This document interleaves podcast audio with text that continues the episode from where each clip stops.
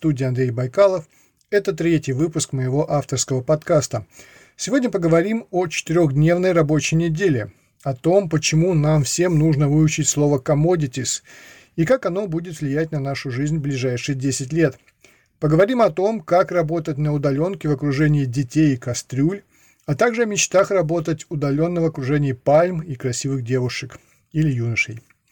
Сейчас небольшая отбивка, и я продолжу.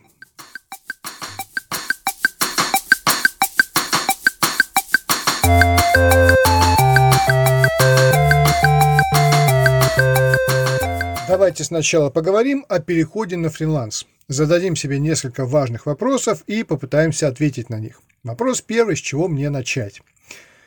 С принятия факта, что вы теперь фрилансер-удаленщик, без иллюзий, что это временно, без сожаления о прошлой жизни. Признать действительное положение вещей – вот что нужно сделать в первую очередь. Положа руку на сердце, почти никто из удаленщиков не становится удаленщиком по доброй воле, чтобы они там не говорили, как правило, жизнь выбрасывает людей с насиженного места. Кто-то уходит в декрет, кого-то увольняет по возрасту, у кого-то обостряются заболевания и еще десятки причин. Удаленка – это не унижение, это новый способ жизни. Просто примите это и все. Вопрос второй. Кем же мне работать на удаленке? Большинство людей думает, что на удаленке востребованы три профессии – копирайтер, дизайнер, программист – Такое впечатление может сложиться, если поискать в Гугле или в Яндексе востребованные профессии на удаленке. Да и различные интернет-курсы тоже в основном посвящены тройке копирайтер, дизайнер, программист. Но на самом деле это не так. На удаленке можно работать по той же самой специальности, что у вас есть сейчас. Конечно, получить можно и новую специальность, но она точно нужна не всегда. Опять же, большинство людей смотрит на монетизацию работы. Где больший средний чек, туда и пойду. Так бухгалтер зачем-то идет на курсы копирайтинга, хотя в своей профессии может зарабатывать приличные деньги удаленно. Можно ли начать на удаленке с нуля? Все начинают с нуля. Вопрос какого? Если вы решили заниматься чем-то совершенно новым на удаленке, то откуда взяться не нулю? А если вы пошли в удаленку с нулем денег, то последствия могут быть печальными. Надо обязательно иметь финансовую подушку на несколько месяцев. А, в любом случае, миновать так называемую долину смерти, как говорят предприниматели, когда нет ни денег, ни заказов, не получится. Просто у удаленщиков она называется по-другому. Она называется долина доширака. Все удаленщики проходят через это, когда считают копеечку и в некотором смысле даже голодают. Сколько я буду зарабатывать? Поначалу намного меньше, чем в прошлой жизни. Со временем уровень предыдущего заработка можно будет вернуть, но тут появится кое-что новое – вам придется работать на 4-5 проектах одновременно, чтобы получать более-менее большие деньги, да, чтобы не просто можно было питаться, но и, например, покупать какую-то одежду. Где мне искать заказы? Если вы смогли утвердительно ответить на первый вопрос, то для начала вам придется рассекретиться – Убираем Леночек-зайчиков и пишем свои настоящие имя и фамилию, ставим настоящую фотографию в соцсетях рассказываем о себе настоящие вещи. После этого можно обратиться к своим знакомым и друзьям, бывшим коллегам. Эффект редко бывает положительный, но сейчас важнее карма, а не быстрый заказ. С течением времени это сработает. Хорошо пойдут различные биржи, каналы в Телеграме. Сейчас легко найти топ-менеджеров нужных вам компаний в соцсетях. Находите и пишите им, им напрямую. Но не грузите предложениями. Просто коротко представьтесь и попросите разрешения прислать КП, коммерческое приложение, на e-mail. Как мне освоить цифровой этикет? Просто изучите правила цифрового этикета и строго их соблюдайте. Например, изучите правила написания деловых писем, вы даже себе не представляете, насколько выгодно вас выделит это умение из тысяч других удаленщиков и фрилансеров. Вот если вы слышали такую фамилию, как Максим Ильяхов, то Максима Ильяхова крупные компании приглашают читать лекции про деловые письма. Настолько это важно. И если вы умеете писать деловые письма, знаете правила написания деловых писем, вы уже на голову выше всех остальных фрилансеров. E-mail, кстати, до сих пор является главным деловым каналом, что бы вам там ни говорили. Как составить портфолио? Это важный вопрос. Если на обычном собеседовании еще можно как-то подать себя, то на удаленке ценится результат. Приглашать вас на работу будут по прошлым результатам, значит их надо показать. Портфолио на удаленке нужно абсолютно всем. Его нужно регулярно пополнять новыми проектами. В идеале опубликовать несколько настоящих отзывов от довольных клиентов. Портфолио можно держать в Google Доке и расшарить его по мере необходимости. Можно сделать публичным и держать там, на тильде или отдельном сайте на WordPress. Как мне продать себя заказчику? Тоже очень важный вопрос. Нет волшебного способа обойти всех конкурентов и забрать заказ себе. Но хорошо работает правило воронки. Условно говоря, чем больше вы разослали писем, тем больше откликов, которые в свою очередь станут заказами.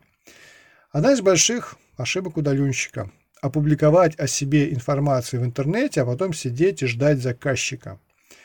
На удаленке за заказчиком надо бегать. Об этом часто не знают те, кто готовится к работе на удаленке. По большому счету, рабочий день удаленщика разбит на две части. Работа над текущим заказом и поиск нового заказчика. Чуть успокоился, через месяц-другой будет провал в деньгах. А какая есть специфика работы на удаленке? Прежде всего, вам понадобится самодисциплина. Это, пожалуй, действительно самый главный пункт если у вас все в порядке с самодисциплиной, я даже не могу представить, что у вас будут какие-то проблемы с заработком. Я чувствую, что у меня ничего не получится. Что делать? Отвечу так.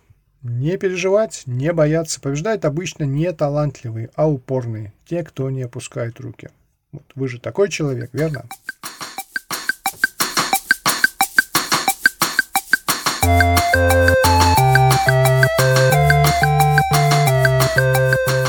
Большинство удаленщиков работают из дома. Это дети, крики, запахи с кухни. Найти в себе дзен удается с большим трудом. Работа между готовкой, прогулками с собакой, телевизором – это реальность, которую удаленщики, конечно же, прячут. Прежде всего от работодателя, от других удаленщиков.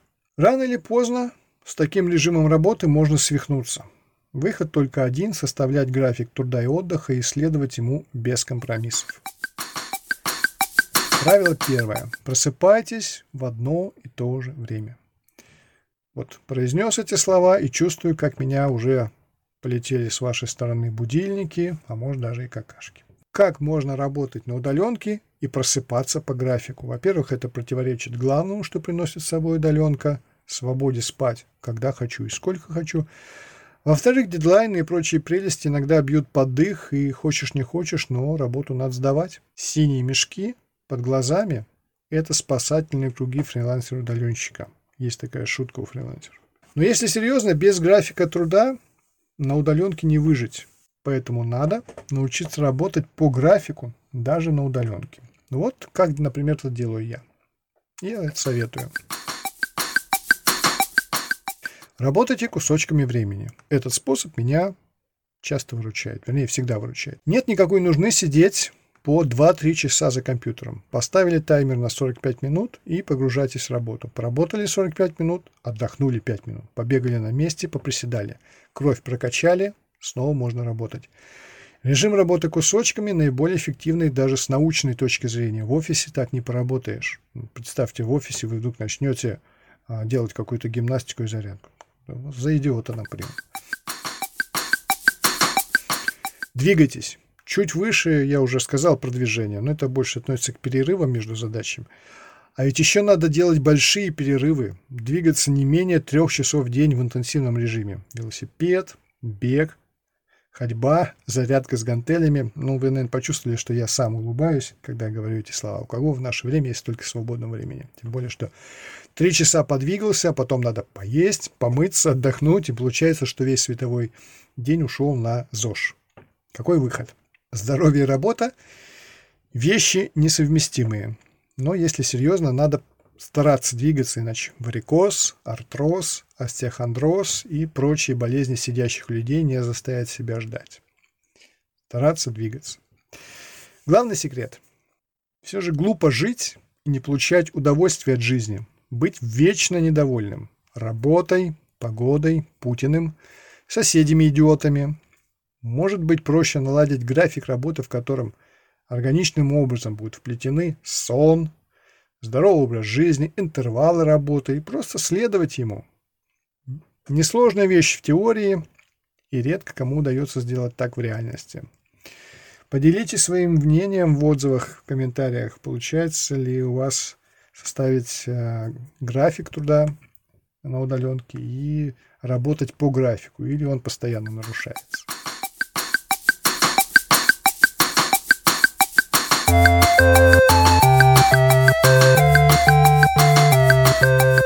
В этом выпуске я хочу обсудить идею четырехдневной рабочей недели. Дискуссия о четырехдневке прекратилась, так и не начавшись по-серьезному. Скорее всего из-за того, что никто не поверил, что такое может быть. А почему, собственно? Что такого странного в четырехдневной рабочей неделе? Особенно меня позабавили диванные экономисты, которые быстро посчитали, что это невыгодно. Кому невыгодно? Вот прямо сейчас пробегите мысленным взором свой обычный рабочий день и посчитайте, сколько времени из 8 часов вы реально трудились, а сколько пили кофе, чай, трепались в курилке, тупили в смартфоне. Четырехдневная рабочая неделя – это как Дед Мороз. Вроде бы его нет, но все хотят, чтобы он пришел. Я расскажу о себе, о тех временах, когда я еще ездил на работу в офис. В реальности рабочих часов в день набиралось от силы 5. Все остальное время это перекусы, перерывы и прочее. Причем я не думаю, что я какой-то особенный. Это стандартное время в офисе. Вот. На реальном производстве, конечно, все по-другому. Ну, странно представить, как будут делать кофейную паузу на конвейере Форда в Елабуге или прокатном стане на заводах Евраза, или врачи во время операции, работники атомной станции во время дежурства. Так выгодно ли работодателю платить за 8 часов работы, если сотрудник работает от силы 5 часов? Я немножко попытался разобраться в истории вопроса. Когда-то рабочие в России работали по 14-16 часов в сутки и фактически жили в ночлежках рядом с фабрикой. В 1897 году вышел декрет царя Николая II, в котором была установлена продолжительность рабочего дня – 11,5 часов. Сразу после революции 1917 года Совнарком подписал декрет о переходе на 8-часовой рабочий день, но без выходных дней. В течение почти 70 лет рабочие часы постепенно сокращались, пока не превратились в 40-дневную рабочую неделю и два выходных дня. Плюс еще один час на обед, но этот час не оплачивается, хотя работник находится в это время на работе. Так что фактически на самом деле у нас 9-часовой рабочий день. И если введут четырехдневку, то количество рабочих часов сократится до 32 в России эксперименты по четырехдневке пока не проводились, поэтому можно сослаться на опыт Нидерландов, где прямо сейчас тестируют 29-часовую рабочую неделю, и на опыт Новой Зеландии, где некоторые предприятия в течение нескольких месяцев работали по 4 дня. Результат эксперимента такой. Рост производительности труда на 20%. Работники больше удовлетворены своей жизнью, меньше подвержены стрессу, у них выровнялся баланс между работой и личной жизнью, сообщают новостные порталы Новой Зеландии о результатах эксперимента. Конечно, предприниматели в России меньше всего думают о балансе между работой и личной жизнью своих сотрудников, но тем не менее. Минусы четырехдневки. Я не вижу ни одного минуса в четырехдневной рабочей неделе. Ноль минусов. Напишите в комментариях, если вы видите какие-то минусы или наоборот, если вы согласны со мной. Когда же у нас в России появится четырехдневка? Уверен, что она неизбежна. В разных странах мира процесс перехода на 32-часовую рабочую неделю пойдет своим путем. В России, по мнению Российского союза промышленников и предпринимателей, РСПП, сокращенную рабочую неделю можно вводить не ранее 2035 года. Комментировать эти слова нет смысла. Люди в РСПП давно уже оторваны от реальности. Минтруд России э, готовил еще при правительстве Медведева. Непонятно, будет ли этот эксперимент продолжен при правительстве Мишустина. Минтруд России готовил эксперимент четырехдневкой на 266 предприятиях России в 30 регионах России. Если этот эксперимент будет проведен, вот это реально хорошо. И смотрите, если открыть Трудовой кодекс России, то там черным по белому написано, что нормальная продолжительность рабочего времени не может превышать 40 часов в неделю. Превышать не может, но может быть меньше. Назовите хотя бы одно предприятие, фирму, компанию, где работают меньше 40 часов.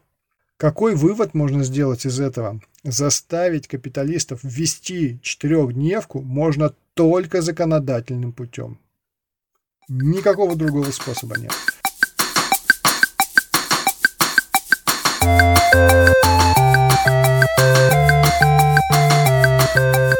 А теперь секретная часть подкаста.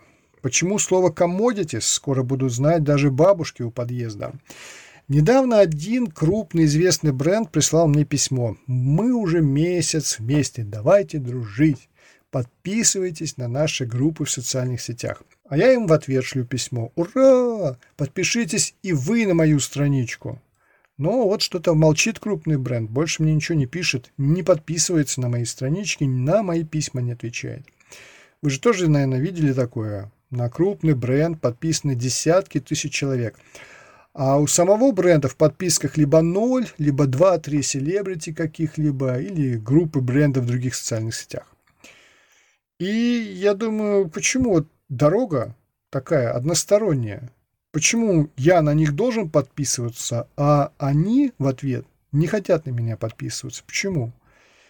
Это, скорее всего, как бы считалось нормальным в прошлые годы, но мне кажется, что в 2020 году это неправильно. Иначе бренд сильно рискует исчезнуть, испариться в ближайшие годы, потому что начинается процесс коммодитизации – это 20-е годы 20 века, вплоть до 2030 года. Что такое этот процесс коммодитизации? Это процесс перехода премиального продукта в категорию рядовых продуктов. Неважно, кто поставщик сотовой связи, горячей воды в доме, смартфона для выхода в интернет. Качество услуг стало стабильно высоким, поэтому потребителю не важно, какой бренд оказывает услугу. Я думаю, что историки будущего опишут 20-е годы, нашего века как годы активной коммодитизации. Делать смартфоны стоимостью в 130 тысяч рублей, в то время как смартфоны за 10 тысяч рублей делают то же самое, иногда и лучше, это просто бред. Ну вот, пожалуй, и все. Вы слушали подкаст 2011. Это был третий выпуск. Поставьте, пожалуйста, лайки или дизлайки. Лайки, конечно, лучше, чем дизлайки, но можете поставить и дизлайки, если вам совсем все не нравится. В любом случае, творческому человеку всегда нужна реакция публики, чтобы там люди не говорили про то, что они будут писать в стол, или то, что они сочиняют музыку для себя. На самом деле все и все всегда работают на публику, только в этом не признаются. В студии был Андрей Байкалов. До встречи на просторах Всемирной паутины.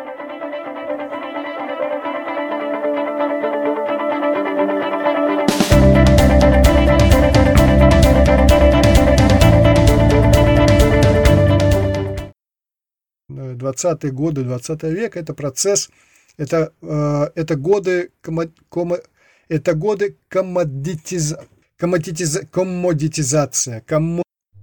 Не смогу произнести это.